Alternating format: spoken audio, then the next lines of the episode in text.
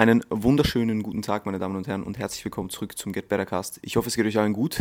Äh, wir haben heute eine sehr special Episode. Ja, also wir befinden uns hier im Gym aller Gyms zu viert, ja, äh, unter Online-Coaches. Äh, der Julian, der Konstantin und der Dennis sind bei mir, beziehungsweise wir sind hier zusammen in der Chillout-Area. Und wir haben uns gedacht, warum nicht ein Roundtable machen, ja, wo wir so ein bisschen über das Thema Online-Coaching reden, beziehungsweise die Vorzüge, die Downsides, ähm, das Leben als Online-Coach, weil wir haben uns gedacht, das interessiert sicher viele da draußen. Ich glaube, viele sehen immer nur den Content, den wir machen, was wir halt so posten, aber nicht jeder teilt alles seines Lebens. Und ich denke, heute können wir auch so ein bisschen tiefer darüber reden, was alles so, so ansteht, ja, und, und mit was wir uns so rumschlagen tagtäglich, äh, im positiven und vielleicht auch im, im negativen Sinne oder im, im, im Sinne eines äh, der Downsides sozusagen.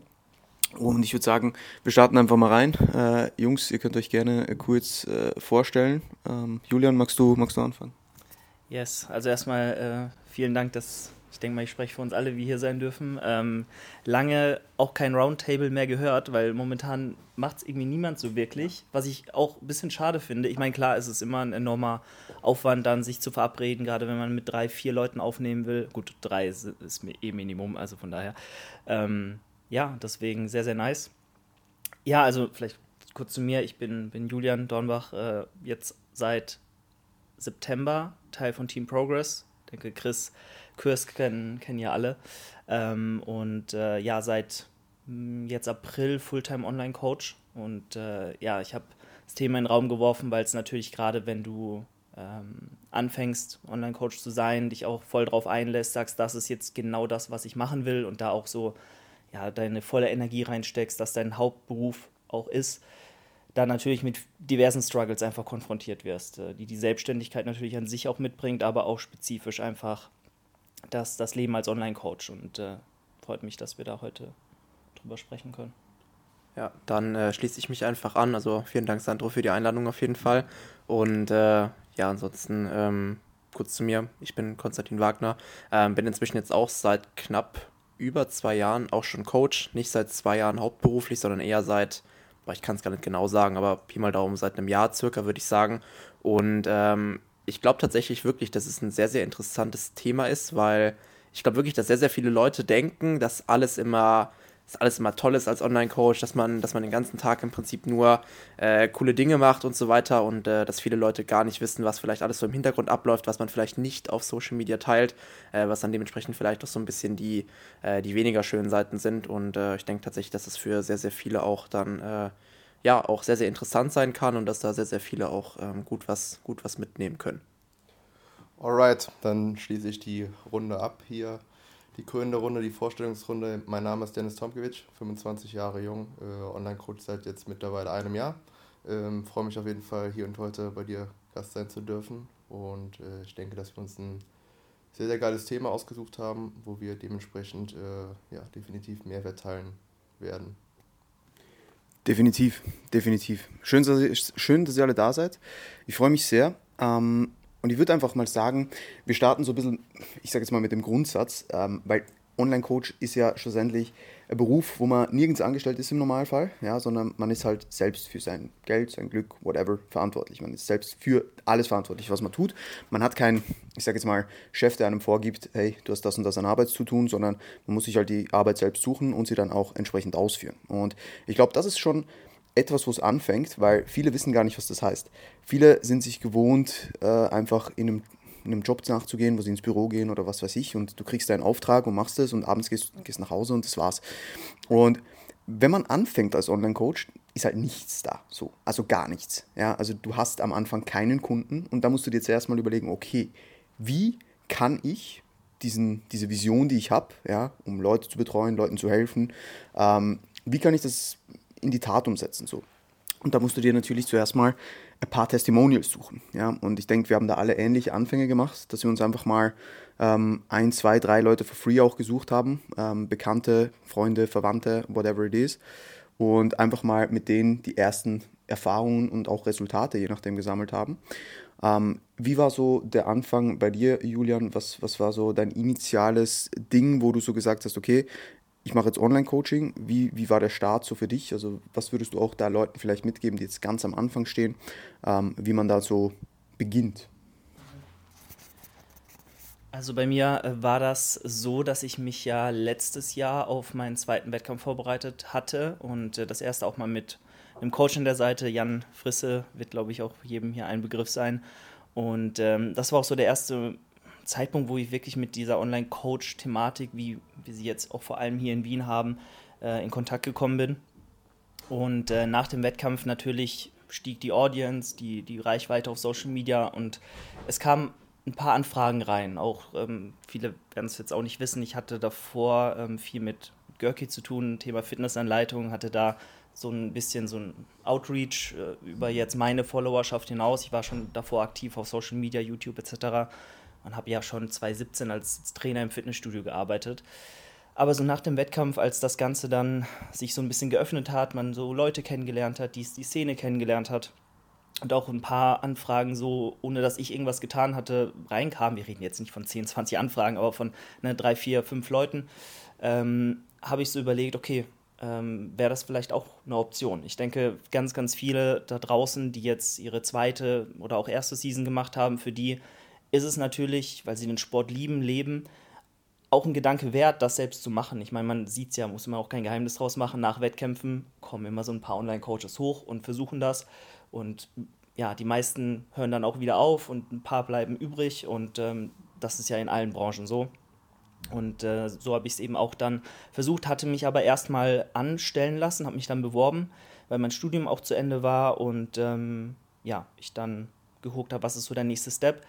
Habe da ein halbes Jahr gearbeitet im Content-Marketing-Bereich, aber nebenher mir so mein Online-Coaching-Business aufgebaut. Sprich, ich hatte eine Festanstellung, ich hatte irgendwo auch eine Sicherheit und habe dann äh, ja, geguckt, wie gehe ich das am besten an. Und dadurch, wie, wie, gesagt, dass ich so ein bisschen eine Audience hatte, so ein bisschen auch eine Social-Media-Präsenz hatte, und das ist ein Tipp von mir, geht raus, stellt euch da, geht in die Öffentlichkeit, baut euch eine Brand auf, irgendwie, vielleicht schafft auch ein Logo oder schafft eure Corporate Identity, wenn man so will, euer Design, was ihr persönlich ausmacht und wie ihr euch darstellen wollt. Das muss aus einem Guss sein.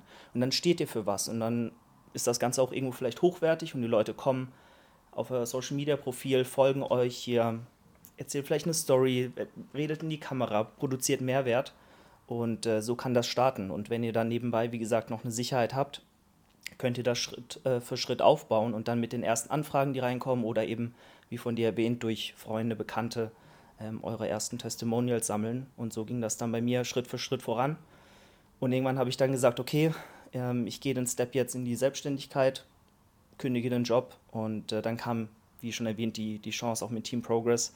Und so waren die Anfänge, aber ich weiß auch, dass das eine sehr privilegierte Situation ist. Ne? Durch, ähm, ich sag mal, den Social Media Auftritt, den ich schon hatte, durch die Chance auch von Chris, da Teil von Team Progress zu sein, das kann nicht jeder von sich behaupten, so eine Chance zu kriegen.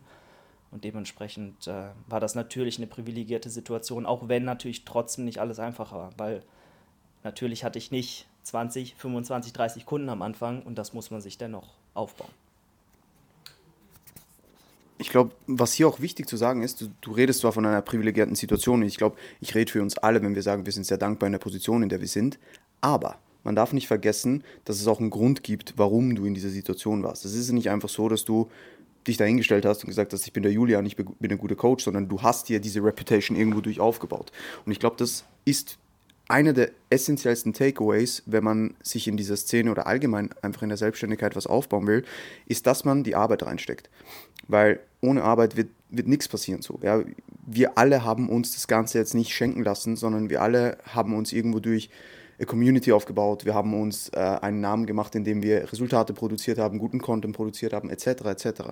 Und ich glaube, das ist immer auch wichtig zu sehen. Also auch wenn, wenn ihr da draußen seid und noch an den Anfängen steht, natürlich braucht es vielleicht irgendwo durch mal so erschiene Glück oder man muss mal am richtigen Ort sein, so, ja, damit man auch aufgehen kann in dem vielleicht oder mal einen Step wagen, wie ich, der nach Wien gezogen ist, so, das war die beste Entscheidung, obwohl sie scary war. Ähm, aber solche Dinge, man, muss immer was leisten. Man muss immer leisten, weil es kommt, von nichts kommt nichts. Und das ist, das ist in jeder Schiene, die, in der ihr euch selbstständig machen wollt oder wo ihr was erreichen wollt, ist es so. Ja? Bodybuilding ist genau das Gleiche. Ohne die Arbeit, die man Tag für Tag investiert, wird man kein guter Athlet. Das ist einfach so. Und ich glaube, das ist immer, immer sehr, sehr, sehr, sehr ähm, wichtig zu sagen. Ähm, Konstantin, ich würde dich jetzt gerne fragen, wie siehst du das, Julian hat es vorher kurz erwähnt, dass viele, ich sage jetzt mal Online-Coaches irgendwo herkommen, aber die sind dann bald wieder nirgends so. Was denkst du, ist der, der wichtigste Punkt, dass man sich auch etablieren kann in dem ganzen Business? Das ist tatsächlich eine, eine sehr, sehr gute Frage. Ähm, also wie du schon sagst, es, es kommen unzählige Online-Coaches auch aktuell. Es ist, es ist unfassbar. Jeder zweite hat aktuell Online-Coach in seiner Biografie stehen. Genau zwei Zentimeter weiter drunter steht dann aber auch, dass er erst ein Jahr Trainingserfahrung mitbringt. Das ist sowieso immer so. Das, da frage ich mich auch, wie das so überhaupt funktionieren soll. Ne? Also du trainierst selber gerade, kriegst selber gefühlt noch nichts mehr auf die Kette und äh, nennst dich dann Coach. Das finde ich sowieso immer schon ein bisschen schwierig, muss ich sagen.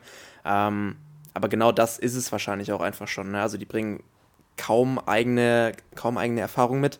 Ähm, und äh, sind vielleicht selber einfach auch viel zu, viel zu wenig von der, von der Zeit her selber schon im Game drin, äh, dass sie dann dementsprechend auch einfach was Qualitatives an ihre Kunden weitergeben können ähm, oder haben vielleicht selber noch nicht mehr ihren eigenen Weg gefunden, weil das, was Julian auch gesagt hat, man muss sich halt etablieren und man muss halt auch ganz klar so sein, sein Standing haben. Ne? Also wofür steht man, wo will man hin, welche Vision als Coach will man halt irgendwo auch vertreten und also ich weiß nicht, wenn ich jetzt zurückdenke, mit einem Jahr Trainingserfahrung, könnte ich das nicht sagen.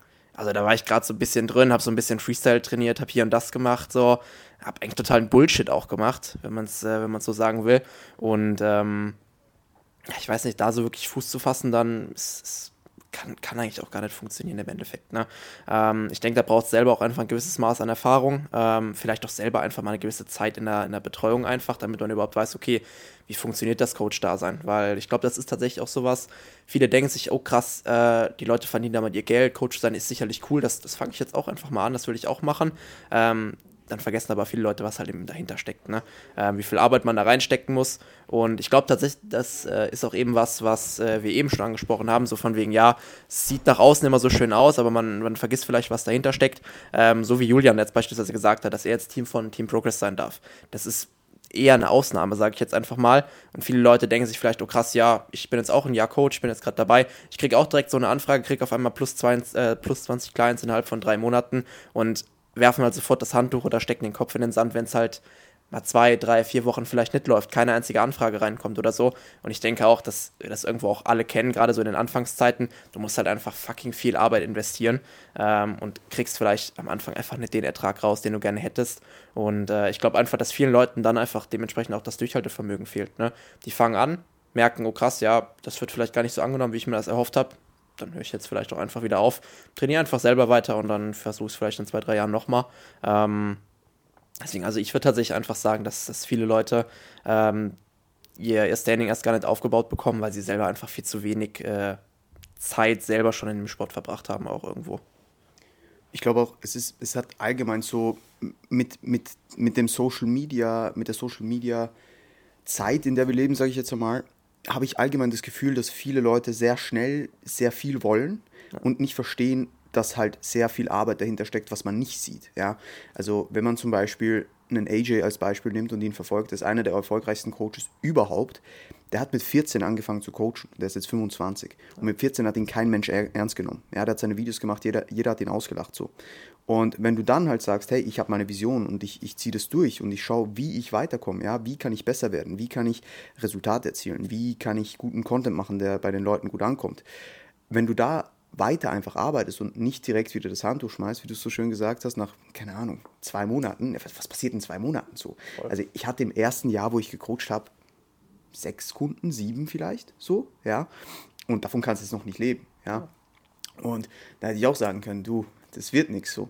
Ja, aber du, du, die Leute unterschätzen, dass du einfach mal, einfach mal arbeitest, ohne irgendwas dafür zurückzubekommen. Und das Problem ist, dass die Leute das nicht kennen. Weil wenn du irgendwo angestellt bist, dann arbeitest du den ersten Monat da und bekommst schon dein Gehalt so. Ja, und das ist alles safe. Aber als Selbstständiger musst du halt zuerst mal überhaupt an einen Punkt kommen, wo die Leute auf dich aufmerksam werden, wo die Leute wissen, okay, der macht guten Content, okay, der kann mir helfen bei meinem Problem. Weil wenn du jetzt einfach Online-Coach in deine Bio schreibst, so, naja, da kannst du nicht erwarten, dass einfach so Leute kommen auf dein Profil und denken, aha, ich schicke dir mal eine Anfrage. Ja, das wird in den wenigsten Fällen passieren so. Man kann ja nicht erwarten, dass, wenn einfach in der Bio jetzt Online-Coach steht, dass, dass 30 Leute einfach denken, ah, der ist Online-Coach, ich schicke dem jetzt eine Anfrage. Ja, man, man muss ja man muss ja irgendein, irgendein Verkaufsargument so haben. Ja, das ist wie bei jedem anderen Job auch oder wie bei jeder anderen Dienstleistung auch. Das vergessen viele Leute. Ich glaube, es ist immer noch bei vielen so der Punkt, dass sie denken, Online-Coaching, das ist so, ja, das ist so irgendwas. Ja? Die Leute verstehen nicht, dass das ein ganz normaler Job ist, wo man Arbeit reinsteckt und wo man damit Geld verdient so und seinen Lebensunterhalt finanziert und keine Ahnung, sein, ja, einfach sein, sein, seine Arbeit macht. Natürlich ist es Arbeit, die uns erfüllt, natürlich ist man selbstständiger, flexibler, etc., etc., aber da können wir sicher nachher nochmal drüber reden. Ähm, aber es ist immer noch ein Job. Es ist nicht einfach, äh, ja, so ein bisschen Leben, Leben. Ja. Und ich glaube, dass das halt viele unterschätzen und dann einfach sagen, ja, ich werde jetzt mal Online-Coach, weil das schaut eh super fancy aus.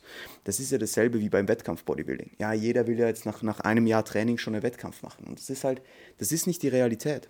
Und ich glaube, dass das einfach von, von, sehr vielen, von sehr vielen Leuten unterschätzt wird. Ähm, Dennis, wenn ich, wenn ich dich mal fragen dürfte, wie hast du das so erlebt, so in deiner Anfangszeit, ähm, als eben vielleicht noch nicht tausende Anfragen kamen, so gefühlt, sondern wo du einfach halt arbeitest ähm, und ohne, ohne wirklichen Return so. Was würdest du den Leuten mitgeben, wie sie das Ganze am besten handhaben, beziehungsweise wie man auch vielleicht mit Niederschlägen umgeht, wenn eben, auch wenn man Content macht, keine Anfragen kommen so. Wie, wie gehst du mit so einer Situation um?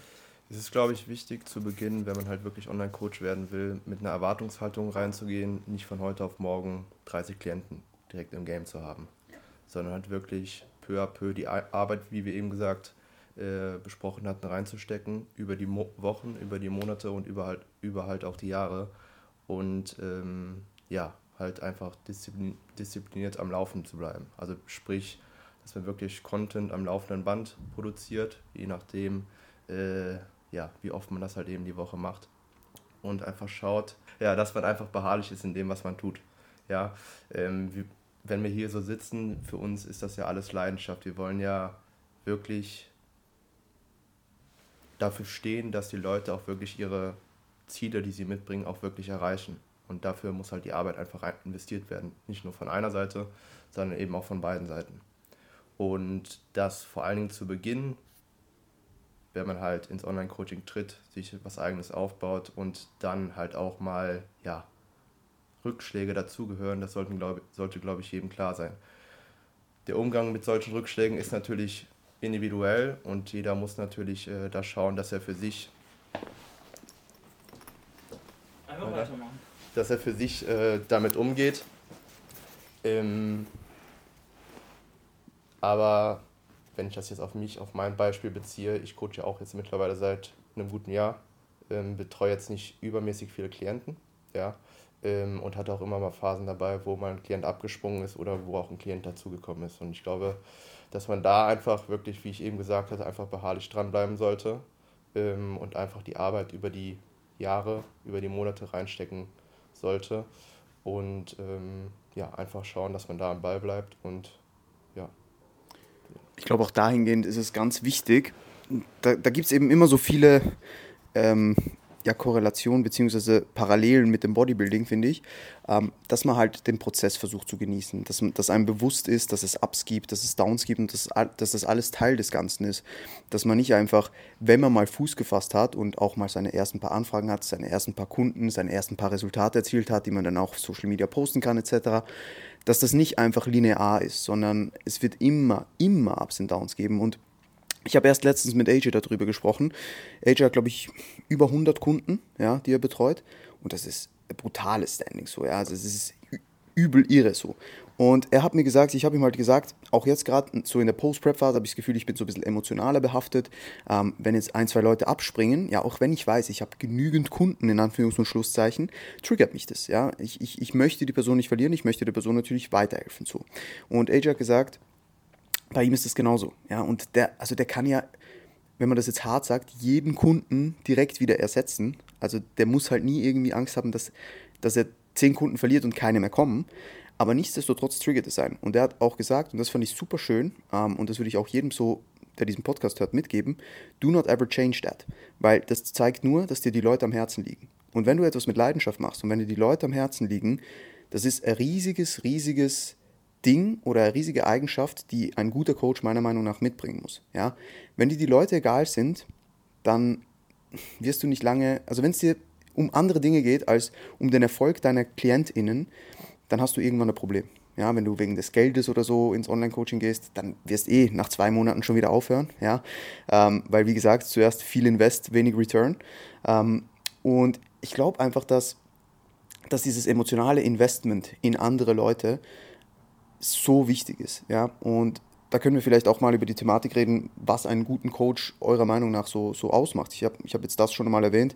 Julian, was, was würdest du sagen, ist so für dich oder sind für dich ein paar essentielle Punkte, die, die ein Coach mitbringen muss, damit er in diesem Game erfolgreich sein kann?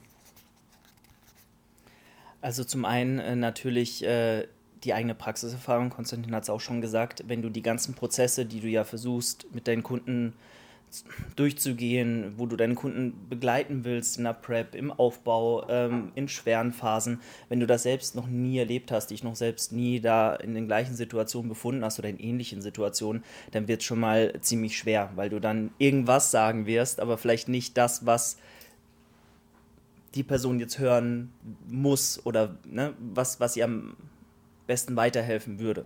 Und dann natürlich auch äh, Empathie in dem Sinne. Ne? Du musst wirklich mitfühlen mit den Leuten und dich jetzt in die Situation reinversetzen können. Ne? Einfach, du brauchst ja in allen Berufen. Ne? Wenn du mit, mit Arbeitskollegen sprichst, dann solltest du da nicht einfach deren Probleme abtun und sagen, das ist ja nicht so schlimm, mach einfach weiter, sondern du, du musst wirklich verstehen wollen und auch verstehen, was die Leute gerade bedrückt, was, was, was in den Köpfen der, deines Klienten vorgeht.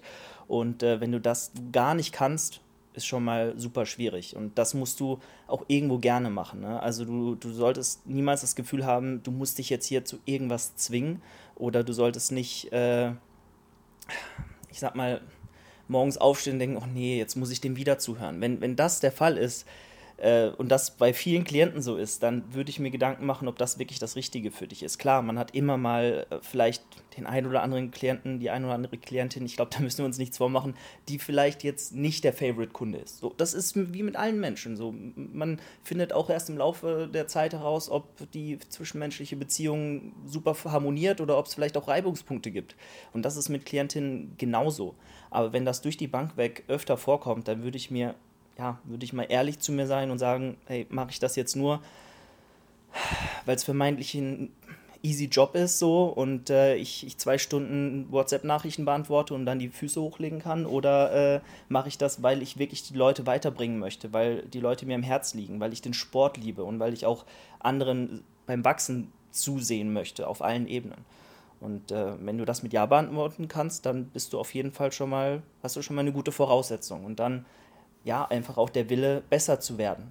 Ja, als Athlet, aber auch vor allem als Coach, ja, auf allen Ebenen, wissenstechnisch, aber auch was deine sozialen Skills angeht, da nicht stehen zu bleiben und äh, da auch in dich selbst zu investieren.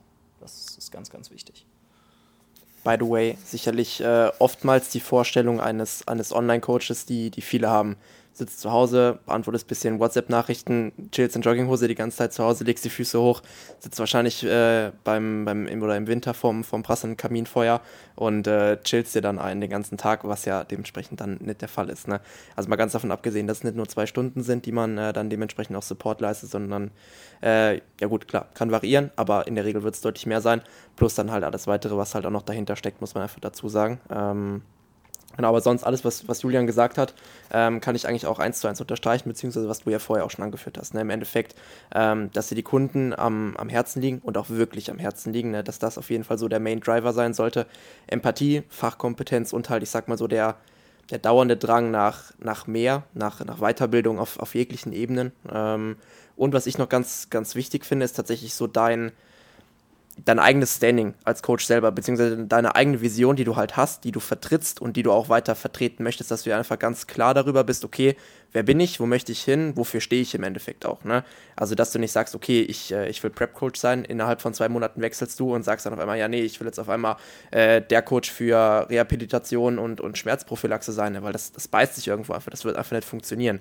Dass du da wirklich ganz klipp und klar sagst, okay, ich stehe da und dafür und dabei bleibe ich auch, dass die Leute auch ganz klar wissen, okay, den identifiziere ich damit und der andere Coach, wie auch immer, der steht halt dafür. Und dann dementsprechend kannst du ja auch ganz klar wählen, okay, der hat die Kompetenzen da, der hat die Kompetenzen da, dementsprechend entscheide ich mich dann halt eben auch.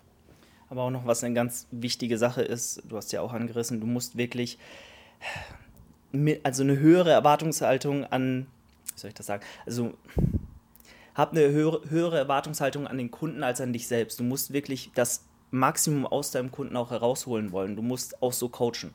Ähm, heißt, du musst ihm wirklich zuhören, dir wirklich auch Zeit nehmen. Und egal, ob du zwei Kunden hast, egal, ob du fünf Kunden hast, zehn Kunden hast, 100 Kunden hast, du musst den gleichen Anspruch haben und äh, das auch wirklich nicht schnell, schnell abtun und sagen, ah ja, ich habe ja eigentlich einen ganz anderen, wenn, wenn du es beispielsweise auch nebenberuflich machst, so, ich, ich habe einen anderen Hauptjob, ich verdiene damit mein Geld, das ist nur mein Hobby, ich, ich tue den mal ab mit, mit einer kurzen Sprachnachricht von, von 30 Sekunden. Nein, wenn das mehr Zeit braucht, dann solltest du die auch nehmen, Son sonst wenn vor allem dein Ziel ist, das vielleicht auch irgendwann doch hauptberuflich zu machen oder zu wachsen, dann wird das nichts. So, das muss stimmen, der, der Service muss stimmen, die Leistung muss stimmen, sonst äh, sind die Kunden schneller weg, als du gucken kannst. Und äh, dann ist auch nichts mit jetzt mal schwarz auf weiß Wachstum so. Und danach streben wir auch. Wir wollen ja auf allen Ebenen wachsen, auch beruflich wachsen.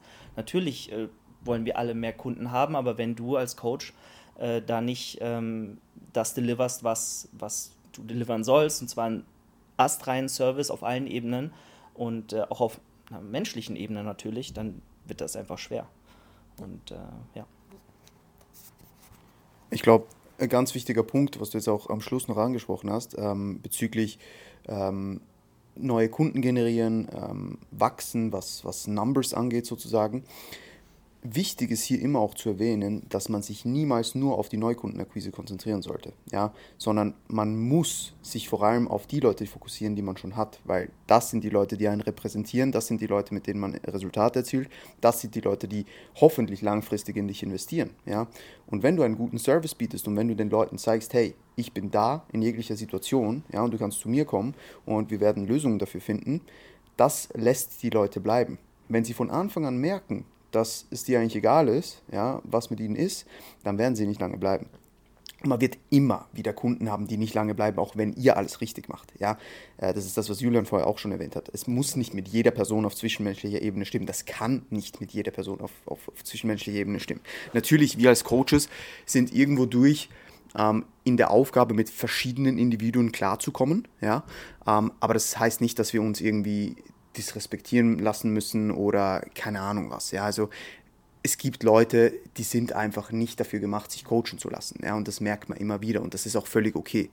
Und es ist sogar wichtig, dass man auch mit solchen Leuten Erfahrungen sammelt, damit man mal weiß, ah, okay, so schaut das aus. Ja, und deswegen, das ist vielleicht auch noch ein wichtiger Punkt jetzt für, für aufstrebende Online-Coaches. Habt keine Angst, Fehler zu machen, beziehungsweise ähm, mit mit verschiedensten Leuten zu arbeiten, auch gerade am Anfang einer Karriere, einfach mal mit Leuten zu arbeiten, wo man vielleicht jetzt sich initial das gar nicht vorstellen könnte. Ja, einfach mal äh, andere Zielsetzung. Weil je mehr Individuen man betreut hat, je, je, mehr verschiedene Zielsetzungen man kennt, desto mehr findet man auch raus, okay, was ist wirklich die Nische, in der ich arbeiten will. So. Ähm, und für uns alle ist das jetzt vielleicht eher ich sage jetzt mal, Prep oder ich sage jetzt mal Lifestyle-Coaching im Sinne von Leuten, die schon ein bisschen fortgeschrittener sind. Ja, vielleicht jetzt nicht mehr komplette Anfänger, wo man zuerst mal beibringen muss, wie man überhaupt Makros trackt etc. Ähm, auch das ist absolut legitim. Ja, es gibt, es gibt für jegliche Menschen da draußen gute Coaches, ja, aber das heißt nicht, dass für jeden Menschen der gleiche Coach gut ist so. Und deswegen müsst ihr einfach da hingehend Erfahrungen in jeglichen Bereichen sammeln. Ich bin sehr dankbar, dass ich schon x Leute betreut habe, die auch eigentlich jetzt fernab von meiner jetzigen Zielgruppe sind, so, weil ich wusste, okay, das ist, glaube ich, nicht das, was ich, was ich langfristig machen will. So. Und das muss man auch mal erfahren, ja, und sonst, sonst wird es extrem schwierig. Was ich noch äh, kurz erwähnen wollte, ähm, bezüglich Skills oder, oder, oder Werten oder ich sage jetzt mal Fähigkeiten, die man als Coach, als guter Coach mitbringen sollte, ist Kommunikationsskills. Ganz, ganz wichtig. Ihr werdet Leute haben, die kommunizieren extrem gut, ihr werdet Leute haben, die kommunizieren katastrophal.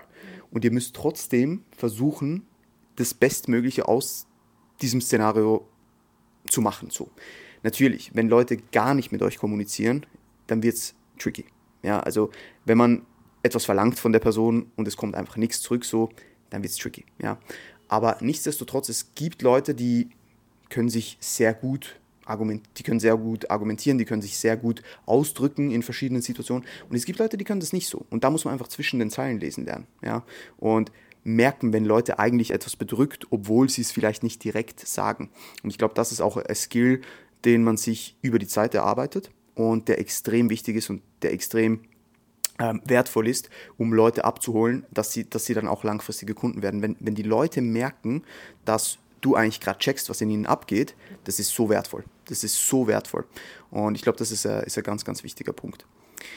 Ich würde sagen, wir gehen mal ein bisschen drauf ein, vielleicht, weil wir es vorher schon kurz angeschnitten haben, dass eben Online-Coaching vielleicht nicht einfach nur so ein Füße hochlege Job ist, ähm, dass wir vielleicht so ein bisschen auf die, auf die Seiten eingehen, die, die vielleicht nicht so viele Leute sehen. Ja, das heißt jetzt nicht, dass es unbedingt irgendwie negative Seiten sind, aber einfach so, was man eigentlich als Online-Coach so macht, was man leistet und was die Leute vielleicht eben nicht sehen, dass wir halt, äh, ja, okay, wir trainieren vielleicht alle um 13 Uhr, das heißt aber nicht, dass wir einfach bis 10 schlafen und dann mal ins Gym gehen und davor ein paar, paar WhatsApp-Nachrichten beantworten. Die, die wenigsten sehen, dass ich, keine Ahnung, um 5.30 Uhr aufstehe und erstmal direkt an den Schreibtisch sitze und Check-ins baller so, ja, und dass man auch ich sage jetzt mal, keine Arbeitszeiten hat, sondern, also man kann sich die natürlich nehmen, aber wir alle, ich glaube, ich spreche für uns alle, wenn wir sagen, es ist schon schwierig abzuschalten und einfach mal nichts zu tun und zu sagen, ja, ja, die Nachricht kann ich morgen beantworten, sondern man ist halt in diesem konstanten Ding von, man könnte was machen. Ja, das ist nicht einfach wie in so einem 9-to-5-Job. Und ich finde, etwas vom Schwierigsten ist, dass bei uns Arbeit und Leidenschaft extrem ineinander verfließen.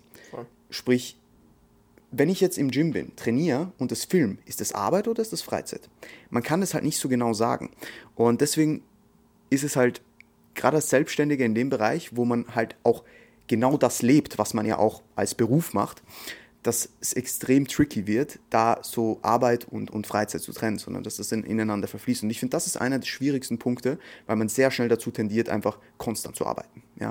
Und man es vielleicht nicht mal merkt. Und auch wenn wir alle darin aufgehen, wir wissen, wie wichtig eigentlich Pausen sind. Wir wissen, wie wichtig es ist, auch mal abzuschalten, damit es uns einfach psychisch auch besser geht und wir die Kunden eigentlich besser betreuen können. Ähm, Konstantin, was, was fällt dir vielleicht noch so ein, was, was die meisten Leute nicht so sehen oder was du so, ich würde jetzt mal sagen, als, als, als ja, Struggle ist vielleicht das falsche Wort, aber es vielleicht etwas siehst, was vielleicht jetzt nicht äh, so easy peasy ist, sondern eher ein bisschen mit, mit, mit gewissen mentalen Barrieren verbunden ist. So. Ja, also ich glaube, wir beide haben sogar auch einen relativ ähnlichen, äh, ich sag mal, Arbeitsalltag oder generell Alltag. Also ich stehe auch 5, 5.30 in der Regel stehe ich auch auf und äh, mach's dann ähnlich wie du. Ähm, klar, ich schnappe erstmal kurz meinen Hund, gehe mit ihr raus und äh, gebe ihr Futter, aber fange dann dementsprechend halt auch direkt an zu arbeiten. Also so sechs, aller spätestens halb sieben sitze ich halt auch am Schreibtisch, baller dann auch die ersten Check-ins durch bis Gut, es kommt so ein bisschen drauf an, bis wann das dann halt geht, je nachdem, wie umfangreich die Check-ins sind, wie auch immer, was halt anliegt. Ähm, bin dann damit bis, bis Vormittag in der Regel halt auch einfach durch. Und da würden dann viele Leute wahrscheinlich auch schon denken, ja, okay, Check-ins sind durch, Arbeitsalltag abgeschlossen, zack, Haken dran, jetzt geht's trainieren und danach dann, ja, wie gesagt, 14, 15 Uhr Füße hochlegen. Was dann halt vergessen wird, dann kommt halt noch WhatsApp-Support dazu. Ne? Nur weil der Check-in rausgeschickt ist, heißt das ja nicht, dass es keine Rückfragen gibt oder dass sonst irgendwelche Probleme anliegen. Oder halt auch einfach Fragen von Kunden kommen können, die halt nicht am, am Montag einchecken oder am Dienstag einchecken, sondern da kann auch zwischendrin einfach irgendwas reinkommen. Ähm, dann ganz klar Content Creation, ne? wie du schon gesagt hast. Ne? Wenn du im Gym jetzt dementsprechend deine Sets filmst und so weiter, was ist das jetzt? Ist das Arbeitszeit? Ist das Freizeit? Machst du das für dich? Du benutzt es irgendwo in der Regel dann doch wieder für Instagram, haust es in die Story, machst einen Post raus. Keine Ahnung, whatever. Ähm, schwierig, das zu differenzieren, weil es kostet dich im Endeffekt Zeit.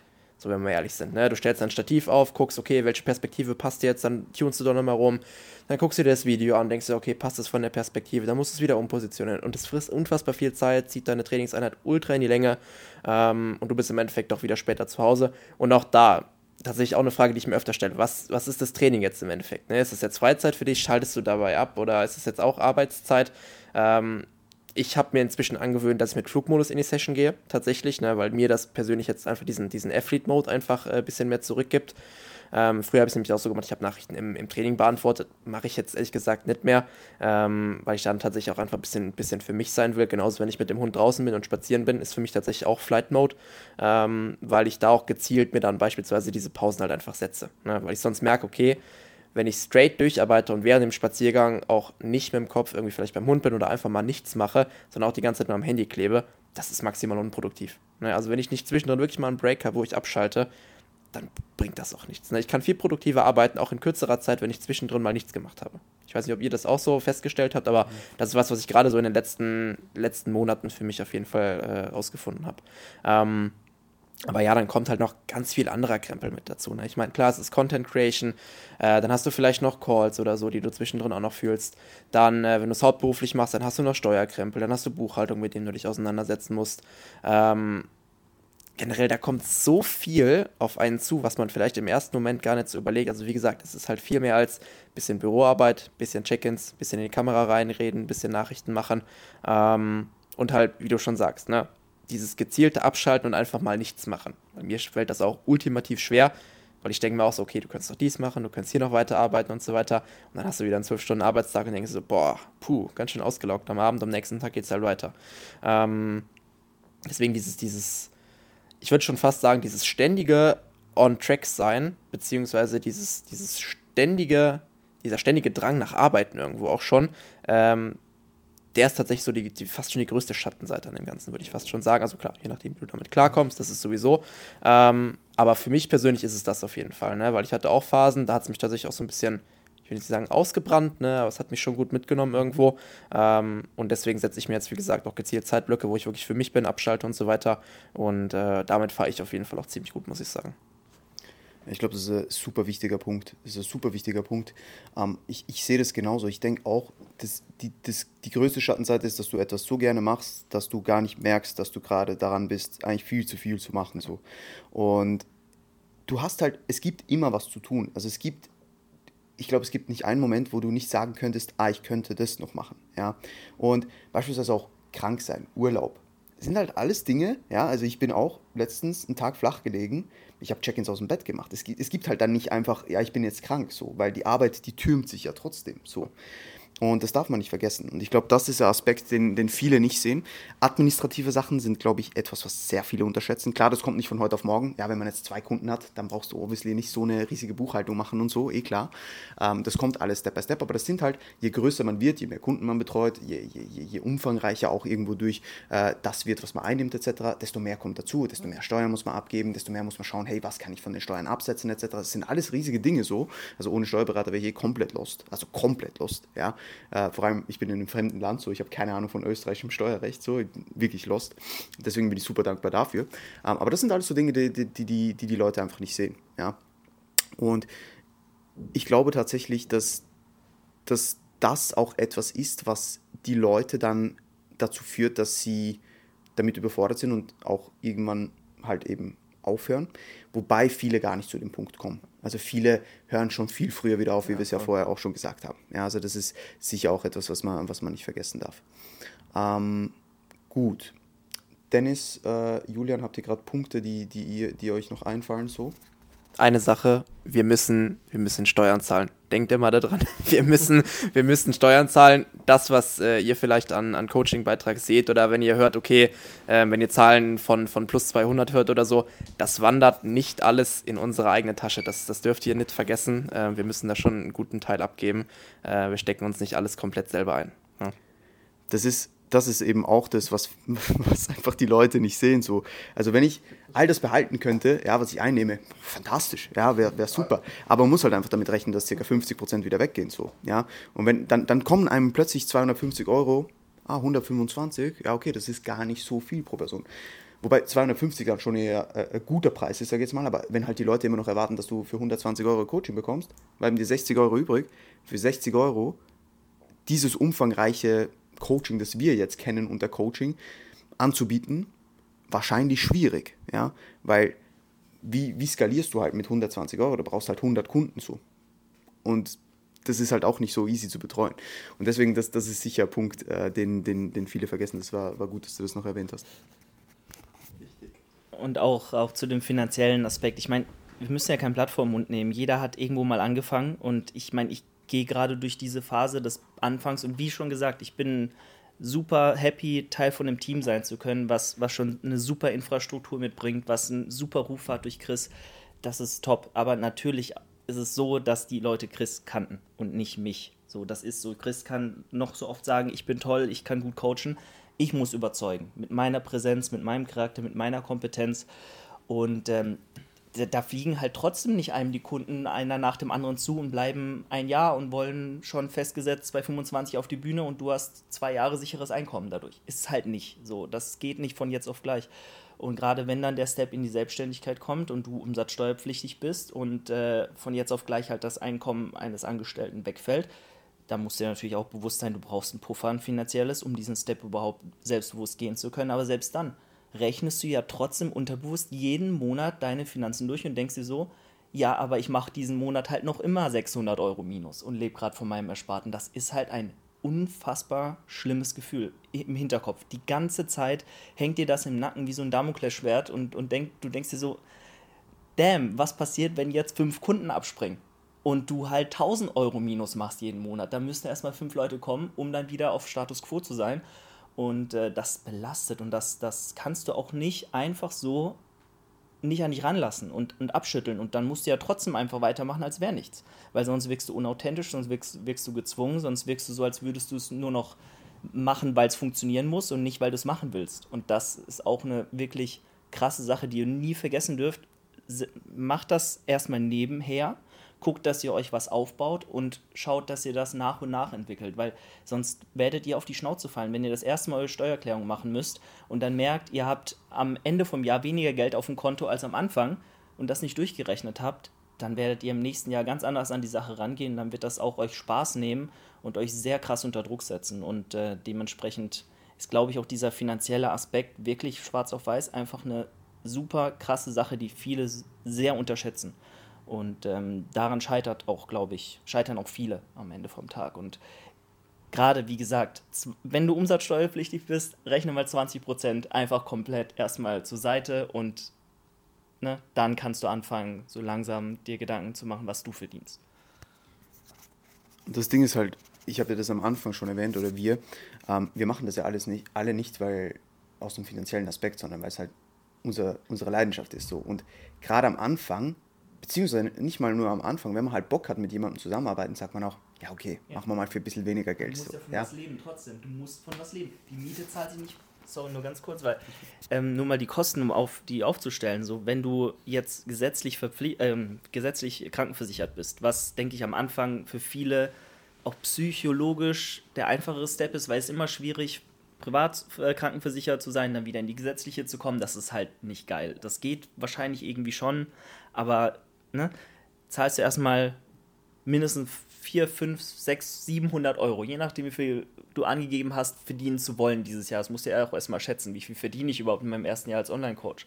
Dann hast du Miete, dann hast du äh, Ernährung, dann äh, werden die Preise von allen Dingen gerade auch nicht wirklich günstiger. Und äh, wenn du dann alleine dastehst, keine Spartas hast, deine Eltern dir vielleicht auch nicht helfen, du, wie gesagt, nicht daheim wohnst, das Geld schmilzt dir weg und dann schmilzt auch die Leidenschaft an dem Ganzen und dann, dann wächst der Überlebensinstinkt und dann verlierst du den Spaß und dann schmeißt du alles hin. Und diese Kettenreaktion, die musst, der musst du dir vorher bewusst sein und da schon gegensteuern, bevor es überhaupt dazu kommt. Weil sonst ist das Ganze am Ende nicht mehr aus Leidenschaft gemacht, sondern weil du irgendwie es erzwingen willst. Ne? Ich glaube tatsächlich auch die wenigsten ähm, verstehen, dass egal an welchem Punkt man jetzt auch ist äh, als Coach, ob man schon, ob man noch am Anfang steht, ob man schon ein bisschen fortgeschrittener ist, etc. Die Leute checken nicht, dass auch wir zweifeln so, ja, und zwar immer wieder an vielen Dingen, ja, wenn, wenn irgendwas vorfällt, denkt man, boah, schwierig so. Und das ist ganz normal und ich glaube, ich habe da schon mit vielen Leuten drüber gesprochen, auch bezüglich Selbstständigkeit, Angestelltenverhältnis etc., Pro, Pros, Cons. Ich glaube aber dass tatsächlich, dass man hier auch immer erwähnen muss, dass, egal ob man jetzt selbstständig oder angestellt ist, dass diese Sicherheit eigentlich nirgends gegeben ist. Du kannst genauso deinen Job verlieren, wie du auch Kunden verlieren kannst. Ja, das ist einfach so. Aber ich glaube, durch das, dass man in einer Gesellschaft aufwächst, wo Selbstständigsein immer noch ein bisschen speziell ist, beziehungsweise wo man halt immer noch äh, sagt, geh studieren, dann hast du einen fixen Job irgendwo da und das machst du für den Rest deines Lebens, durch das halt diese Sicherheit viel mehr ähm, assoziiert wird mit, mit okay, fester, fester Anstellung.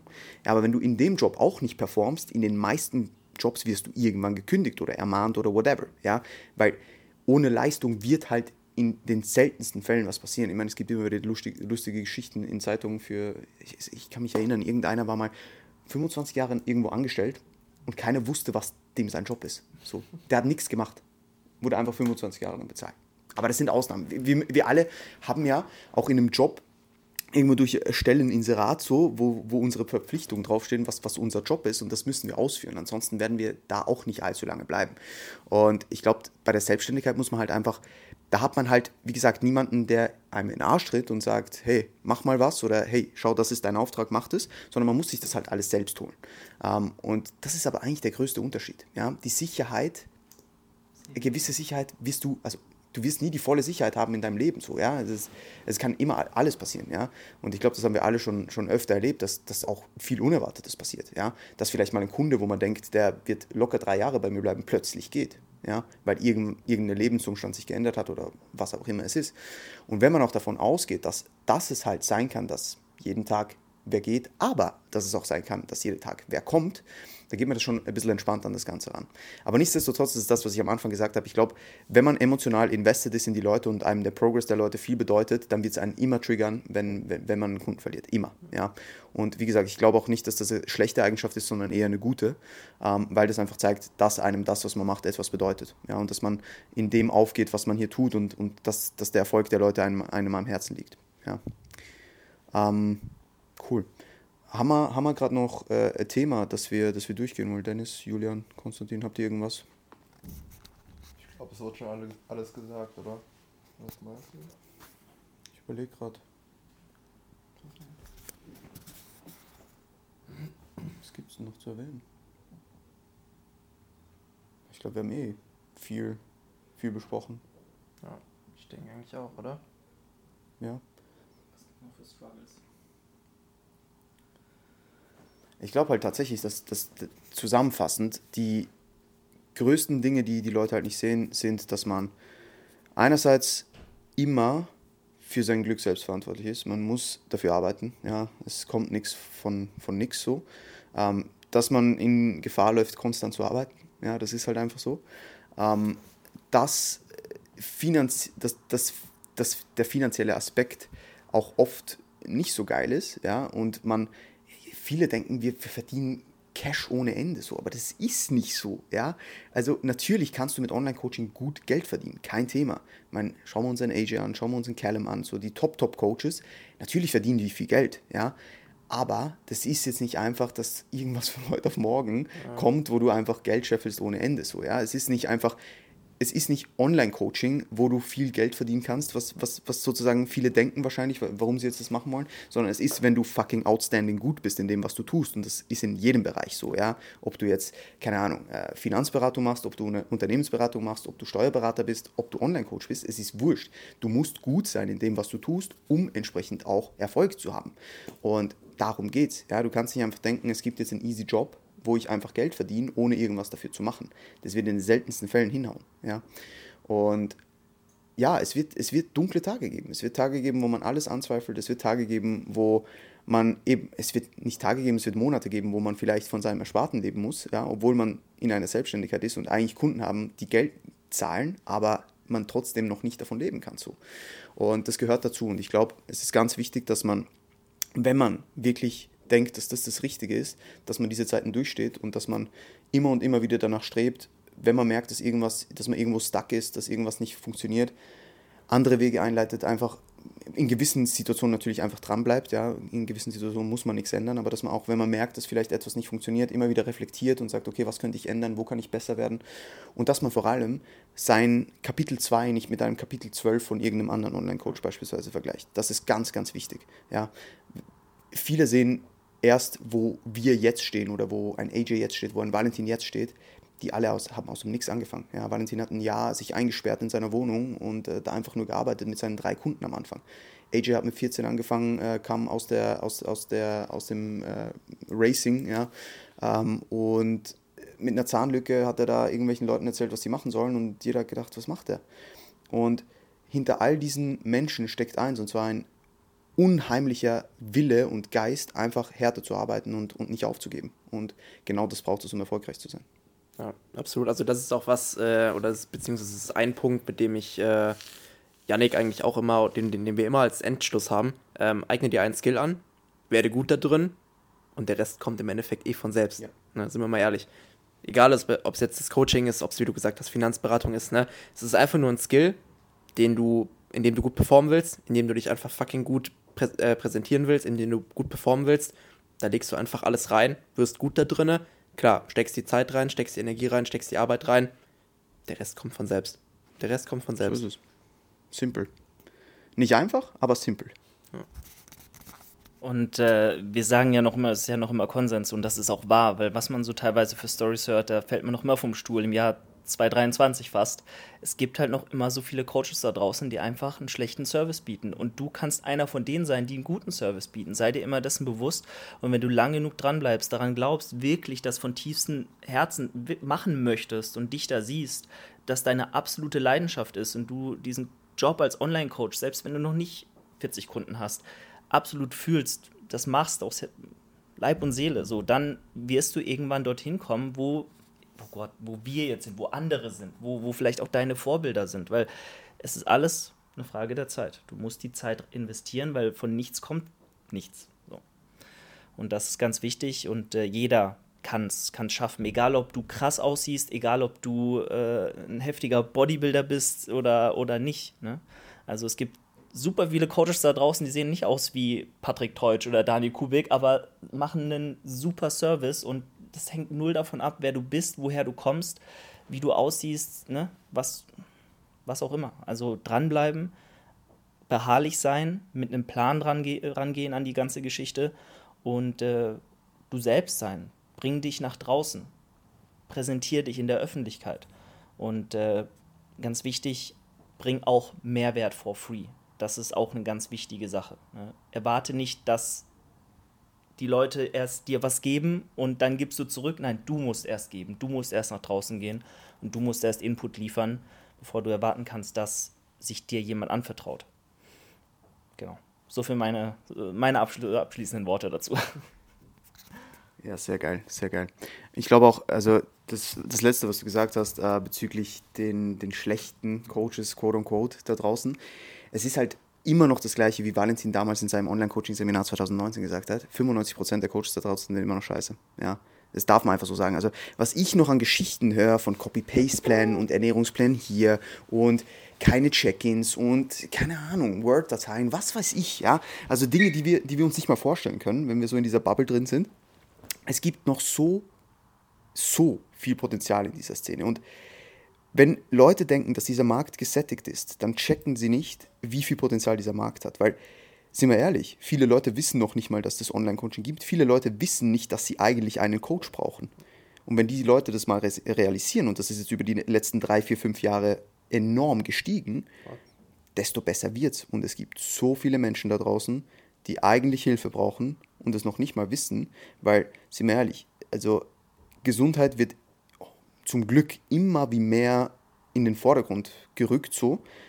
Es ist immer noch nicht, nicht mal annähernd da, wo es sein sollte, gerade mit der ganzen Pharmaindustrie und so, aber da könnte man jetzt eine eigene Podcast-Folge drüber machen, ja, weil Pharmaindustrie wird immer mehr von kranken Leuten profitieren, das ist halt einfach so. Aber es geht trotzdem in die richtige Richtung. Wenn wir vergleichen, wo wir heute sind, was, was, was auch Lebensmittel angehen, zum Beispiel, wo High-Protein-Stuff und was man alles im Supermarkt halt kaufen kann, das konnte man vor vier Jahren noch nicht. Und deswegen, es steckt so viel Potenzial in dieser Fitness-Gesundheitsszene. Also wenn ihr das Gefühl habt, na, ich kann nicht mehr Coaching machen, der Markt ist zu gesättigt, Bullshit. Ja, Bullshit. Wenn ihr, wie es Konstantin gesagt hat, euch einen Skill aneignet, eine Nische findet und da fucking gut werdet, dann werdet ihr euch eine Reputation aufbauen, eine Community aufbauen und ihr, ihr werdet das machen können, was ihr liebt. Punkt. Punkt. Und ich würde sagen, wir rappen das an dieser Stelle ab. Möchte irgendwer von euch noch was sagen? Alles gesagt. Dann würde ich sagen, vielen lieben Dank, äh, dass ihr Teil davon wart. Es war, glaube ich, ein sehr, sehr insightfuller Talk. Und äh, ich hoffe, dass ihr da draußen einiges mitnehmen könnt. Ja. Ähm, shared das Ganze bitte in euren Stories. Ja. Lasst uns ein Rating auf dem Podcast da, beziehungsweise mir. Ähm, und ja, wenn ihr Fragen dazu habt, ich glaube, ich, glaub, ich spreche für alle, wenn ihr, wenn ihr uns einfach schreibt auf Instagram, sind wir euch nicht böse, sondern ganz im Gegenteil. Ja. Also bitte einfach melden und ähm, Fragen stellen, weil wir alle waren mal am Punkt, wo ihr vielleicht seid. Ja? Und wir alle, und das sage ich auch immer wieder KundInnen, die auch ins, ins Coaching einsteigen wollen, ich war auch mal da. Ja? Ich bin, wir alle sind niemand special so. Ja? Das hat Julian vorher auch noch kurz erwähnt. Wenn, wenn Leute uns so schon fast so scary ansprechen, so, oh, mega cool, dass du da bist, können wir ein Foto machen, so in dem Stil. Ich, ich denke mir dann immer noch so, Alter, wer bin ich, ja? Ganz weird, oder? Ganz weird. Und da denke ich mir, wie muss sich so ein Johnny Depp fühlen? Wo, wo du also konstant angesprochen wirst so. Na, aber wir alle sind ja nur irgendwelche Menschen, ja, ganz normale Menschen, wie jeder andere Mensch auch, die eine Vision hatten und dafür gearbeitet haben. Und that's it. That's it. Und genau das Gleiche könnt ihr auch tun, ja. Ohne Wenn und Aber. In diesem Sinne rappen wir das Ganze hier ab. Vielen Dank fürs Zuhören. Habt noch einen wundervollen Tag und bis zum nächsten Mal.